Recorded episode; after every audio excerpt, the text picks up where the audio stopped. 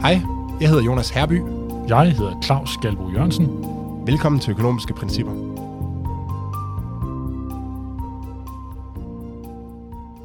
Claus, nytårs special. Ja, for fanden. Det er nytårsaften. Det er det. Vi, øh, vi snakker lige kort sammen, at vi lige laver en øh, nytårs special om et emne, der er oppe for tiden, øh, og det er det faktisk svært nytårsaften, og det er fyrværkeri. Skal det forbydes, eller skal det være tilladt? Ja, både billedlig og praktisk forstand af fyrværkeriet op i luften her øh, nytårsaften. Øh, og igen igen raser debatten om, øh, om fyrværkeri skal, skal forbydes, og der er jo forskellige argumenter, der er oppe at flyve. Det er noget med, at det er, det er synd for dyrene, for hundeejere og andre. Øh, det er noget med, at det forurener, det er noget skidt, der er alle mulige tungmetaller, unødvendigt forbrug, hvad ved jeg. Mm. Børn, der vågner midt om natten. Præcis. Men samtidig så er fyrværkeri jo også noget, der bringer glæde. Der er jo en grund til, at folk bruger tusindvis af kroner på at købe det her fyrværkeri. Det er fordi, det er, der er mange, der synes, det er sjovt, og der er rigtig mange, der synes, det er flot at kigge på. Mm. Men måske Så skal vi hvad kan sådan par- på... Nå, Ja. hvad, ja, hvad, hvad kan sådan et par økonomer sige om det? Ja, hvad kan økonomer sige om det? Det kan vi faktisk sige rigtig meget om. Fyrværkeri er et, faktisk et klassisk eksempel, som man bruger i, øh, i økonomiundervisningen til at illustrere nogle helt centrale problemstillinger i, hvordan vi skal indrette vores samfund. Fordi sådan noget fyrværkeri, det har nogle helt særlige egenskaber. Det er det, som vi øh, kalder et offentligt gode, eller det, det kan betragtes som det, vi kalder et offentligt gode. Og det betyder, at sådan et fyrværkerishow, det er noget, der er svært at, handle på et marked. Hvorfor det? Jo, det er fordi, øh, hvis jeg øh, sender noget fyrværkeri op i luften, så, kan, så er det ikke bare mig, der kan kigge på det, så kan alle mulige andre også kigge på det. Og det er det, som man kalder for, at varen er ikke rivaliserende. Altså det, at Mm. jeg står og kigger på det her fyrværkeri, det øh, forhindrer ikke andre i at stå og kigge på det her fyrværkeri og få glæde af at kigge på alle de flotte farver og det store bang og hvad ved jeg. De kan selvfølgelig ikke fyre det af samtidig med mig, men de kan kigge på det sammen med mig. Mm. Og det er jo i modsætning til for eksempel en burger, som hvis jeg spiser burgeren, jamen så er den rivaliserende. Et, et rivaliserende forbrug, øh, for du kan ikke spise den samme burger, når jeg har spist den. Jeg kan ikke spise den samme burger, som du har spist, men vi kan kigge på det samme fyrværkeri, i hvert fald Præcis. inden for rimelighedens grænser. Ikke? Det er den ene ting ved det. Den anden ting ved det, det er, at, øh, at det, hvis jeg ikke synes, naboerne skal kigge på mit fyrværkeri, fordi jeg har købt rigtig meget flot fyrværkeri måske, og så synes jeg, at, øh, at det skal naboerne da ikke bare have lov til at kigge på, øh, fordi de har jo ikke betalt for det. Så kan jeg ikke bede naboerne om at sige, hov, I har ikke betalt, så derfor må I ikke kigge på det. Det, det dur simpelthen ikke i praksis. Jo, altså hvis du ejer Disney World, så kan du sige, at det er kun dem, der er betalt for at komme ind i Disney World, der kan se på, på fyrværkeriet. Men når vi taler sådan helt almindelige villahave, eller lejlighedsbyggeri eller andet, der kan det i praksis ikke lade sig gøre at sige, at det kun er dem, der er betalt, der må se på det. Og det er noget, man kalder, at varen er ikke ekskluderbar. Og igen, det står i modsætning til alle mulige andre helt normale varer, at øh, et, ja, burgeren nede fra den lokale øh, restaurant nede på hjørnet, jamen der får du den kun, hvis du er betalt, medmindre du er ligefrem stjæler den, men det regner vi jo ikke med, folk gør. Øh, og sådan er det altså ikke med fyrværkeri. Det, det får du også, øh, eller kan få adgang til at kigge på, selvom du ikke er betalt. Mm. Så hvad, øh, men altså som vi er på, så er der jo også masser af omkostninger, altså det vi kalder eksternaliteter ved at fyre fyrværkeri af. Fordi det Ja, ja, lige forurener præcis. og sådan noget. Så hvordan finder vi ud af, hvor vi skal lægge snittet? Ja, lige præcis. Og, og, og det er jo det, der gør det lidt svært. Fordi hvad, hvad siger økonomisk teori som det? Økonomisk teori siger faktisk, at, at på grund af de her ting, så øh, fungerer markedet øh, ikke altid fuldstændig uden problemer øh, for sådan noget som fyrværkeri. Fordi der er de her problemer. Altså, altså markedet er rigtig godt til burger, mm. og det er rigtig godt til letmælk og alle mulige andre ting. Men på grund af de her særlige egenskaber, så, så er der nogle problemer med markedet. Og, og en af de problemer, Mm. der også er, som du siger, det er jo, at, at der, er nogle, der er nogle ulemper ved det her fyrværkeri. Altså nogen, der bliver generet af det, som vi var inde på helt indledningsvis. Der er også derfor nogen, der vil forbyde det. Øh, jamen altså, øh, og, det er noget, som vi kalder for eksternaliteter. Altså det, at jeg fyrer, jeg synes, det er inter- fyr, fyrværkeri af, Ja, det er bare, jeg, jeg synes, det interessante her, det er, at der er både negative og positive eksternaliteter. Ikke? Altså, de, de negative eksternaliteter, Jo. de trækker i retning af, at der bliver fyret for meget fyrværkeri af, fordi folk ikke tager højde for, at man generer andre, når man skyder det af.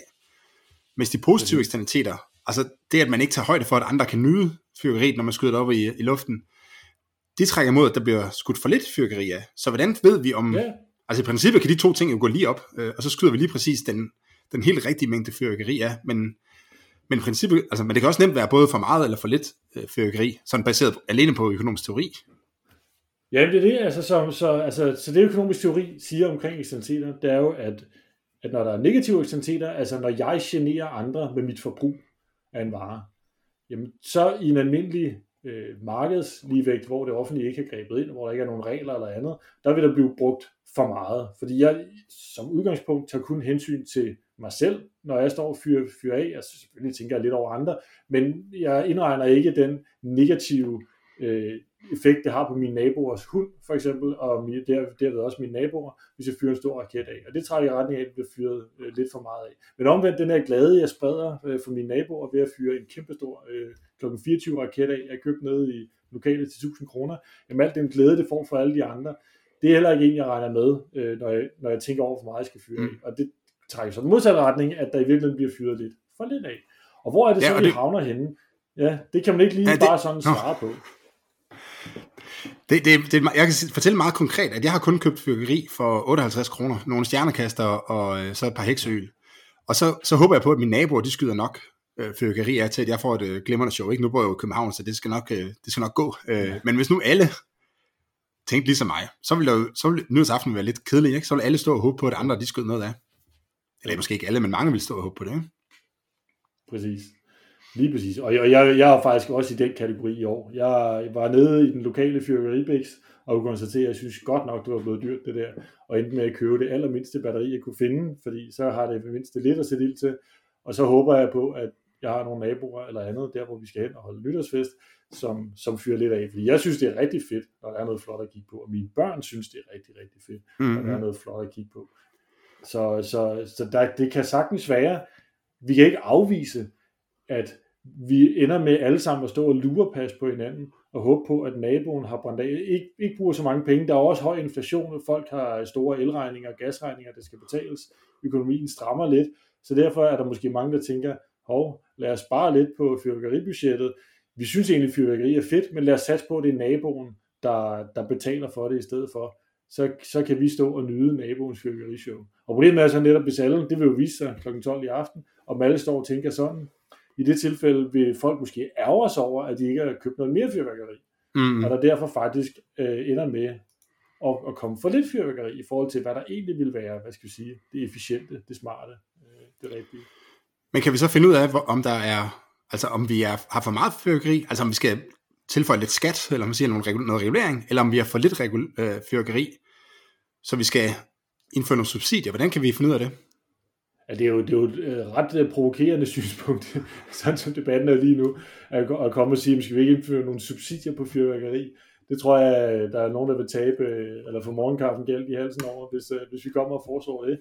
Men, men rent faktisk er, er, er argumentet der, som vi er inde på her. Ikke? Mm. Og, og, og i en lidt anden form ser man det jo altså også af og til, at man ser jo af og til, ikke måske direkte subsidier til folks eget køb af fyrværkeri, men at hvad ved jeg, en kommune øh, indkøber et fyrværkerishow til glæde for kommunens borgere.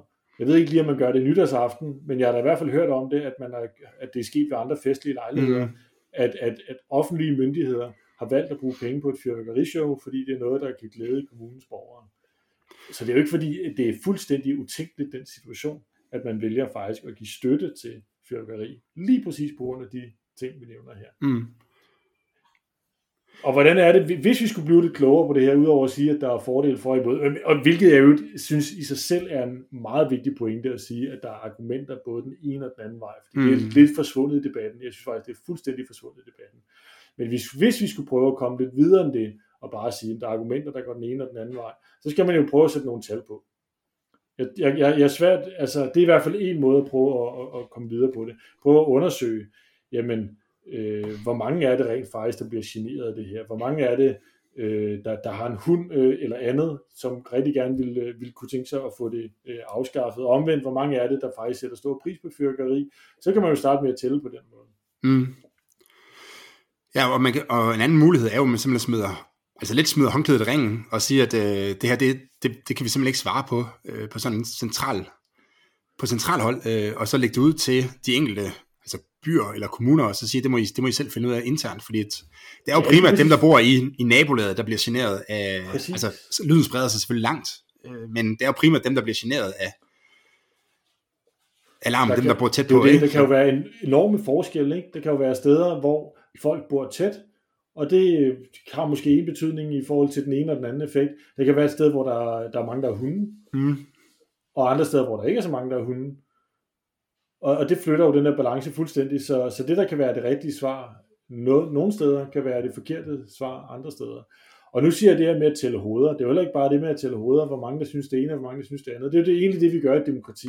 Mm. Der, der, der lægger man jo tingene ud til afstemning, enten direkte, det er ikke så tit, man gør det, eller også indirekte gennem øh, vores folketingsvalg og vores kommunalvalg osv.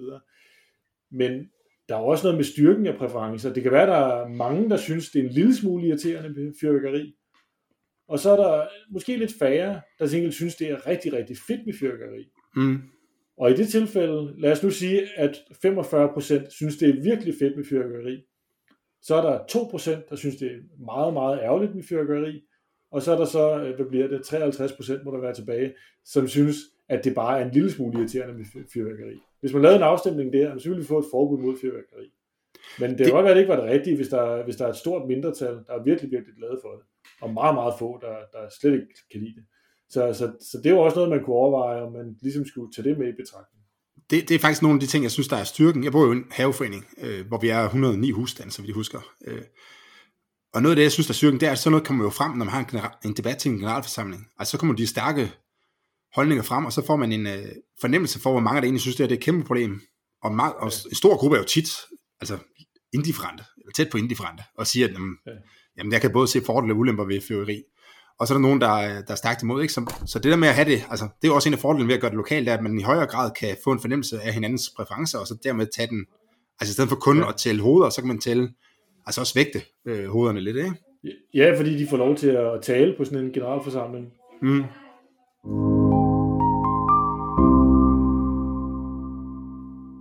Noget af det, jeg synes, der er interessant, når vi øh, begynder at tale om regulering, det er altid, hvem har egentlig interesse i det her? Altså, hvem har en økonomisk gevinst ved reguleringen? Og det skal man jo tænke over. Hvis man nu ender med at gå ind og ændre reguleringen, så skal man tænke over, hvordan man gør den her, ja, i bund- og grund teknologineutral, men også, at man ikke på en eller anden måde bliver ramt af sådan noget, det man kalder regulatory capture, altså når nogen går ind og så får skrevet reglerne, så de ender med at så gavne dem selv.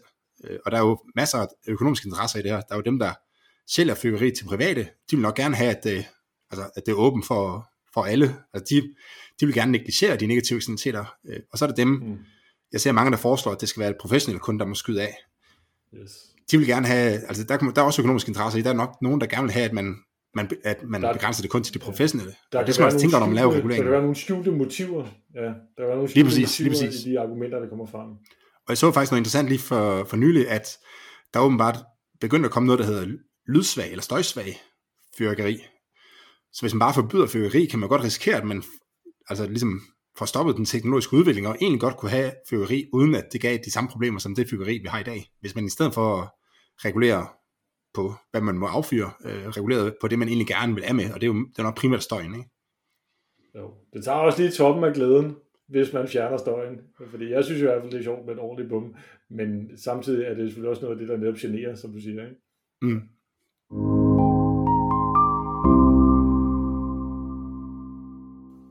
Så Jonas, det her med motiverne, der er faktisk en, en interessant parallel til det, at i USA, der har man, der er mange, der tror, at USA er et meget liberalt samfund, og det er der også på nogle punkter, men faktisk har man i USA rigtig mange brancher, der er hårdt reguleret, og ofte den regulering, der ligger, det er for eksempel frisørbranchen i mange stater. I mange stater, der skal man have en særlig licens for at arbejde som frisør, Mm. og øh, det kommer ofte fra sådan nogle øh, brancheforeninger, der, der argumenterer hårdt for, at der er noget patientsikkerhed, eller kundesikkerhed, i at det kun er autoriserede frisører, der må arbejde med frisører. De siger, hov, hov, jamen det er jo synd for folk, hvis de får klippet deres hår, og nogen, der ikke er dygtige nok, der kan komme alle mulige skader med kemikalier, eller hvis de klipper skævt, eller får snittet folk i ansigtet, eller hvad ved jeg. Derfor bliver vi nødt til at have noget regulering, der begynder at beskytte de stakkels forbrugere, så det kun er autoriserede frisører, der må klippe.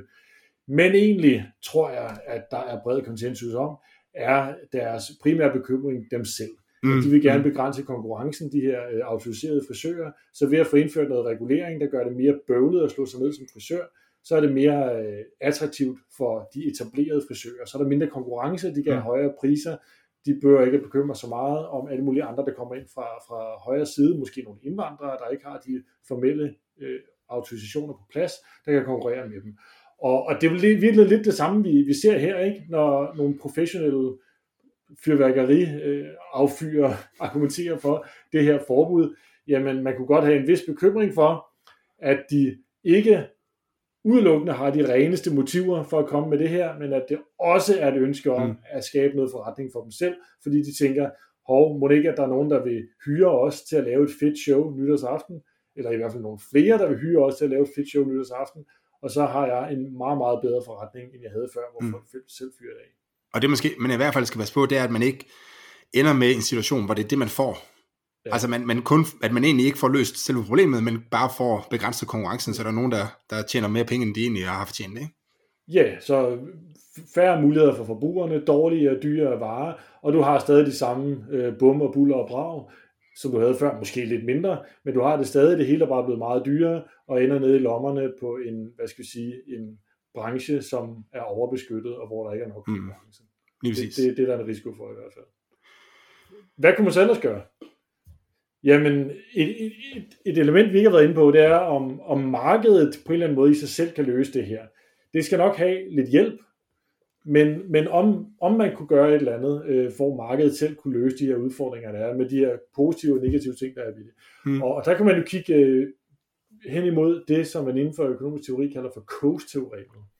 Og Coase var jo sådan en, jeg tror faktisk, han var jurist, for det ikke skal være løgn, øh, men øh, han var, han, det her teorem er blevet opkaldt efter en tese, han kom med, hvor han sagde, at jamen, hvis man sørger for at få defineret ejendomsrettighederne godt nok, og hvis man i øvrigt sikrer sig, at det er omkostningsfrit at forhandle, hvilket ikke er helt uproblematisk, men mm. hvis man sørger for, at det er omkostningsfrit at, at forhandle, jamen så kan markedet selv løse de her problemer, der er med eksternaliteter, som, som for eksempel støjforurening. Mm. Og hvordan kan det det? Jo, lad os sige, at det er sådan, at ejendomsrettighederne er veldefineret, således at folk har en ret til ro.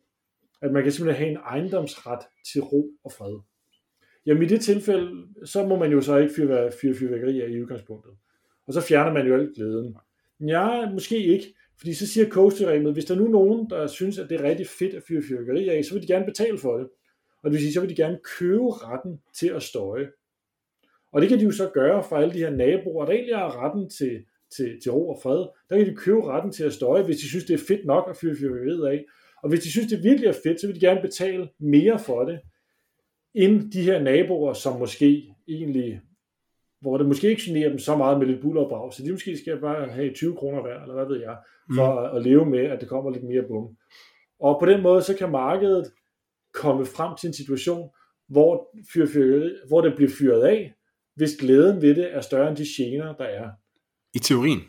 I teorien. Ja. I teorien. Fordi det kræver nemlig et, at ejendomsrettighederne er veldefineret og i øvrigt kan håndhæves, der ikke er nogen problemer med, at man først skal ringe til politiet og alt muligt andet, hvis, hvis der går, går knald i det. Og så også det med det omkostningsfri forurening. Fordi jeg kan godt sige, hvis jeg skulle stille mig ud og begynde at forhandle med alle mine naboer, der kan høre det her brag, det er der hundredvis af, der kan høre sådan en brag. Det ville være super, super bøvlet. Det er alt andet end omkostningsfrit at forhandle med dem. Og det er ikke bare mig, der skal gøre det. Det er jo alle dem, der gerne vil fyre fyrkeri af, der skal forhandle med alle dem, der bor i en radius rundt omkring. Og det er i praksis super, super bøvlet. Så derfor vil det her coach-teorem i sin rene form nok ikke virke på fyrværkeri. Mm. Plus man har også det der problem med, at hvis, at hvis jeg sælger min rettighed, men min nabo ikke gør, så er det svært at, ligesom at få lyden kun tænderamme på min grund. Lige præcis. Så, så det er nogle, man kan sige, vanskelige forhandlinger, man er ude i her. Det er det. Og det var derfor, at et måske bedre løsning på det her, det var noget af det, du var inde på, Jonas, mm. tidligere, hvor man siger, okay, en eller anden form for lokale beslutninger omkring det her, hvor man kunne lægge det ned i, hvad ved jeg, en eller anden grundejerforening, eller, eller hvad ved jeg, i hvert fald jo mere lokalt, jo bedre, vil vi sige. Den, mm. den dårligste løsning er nok øh, et eller andet national regulering på det her, fordi det risikerer altså meget, meget vel at ramme skævt. Lad os sige, at man lavede et totalt nationalt forbud mod det her.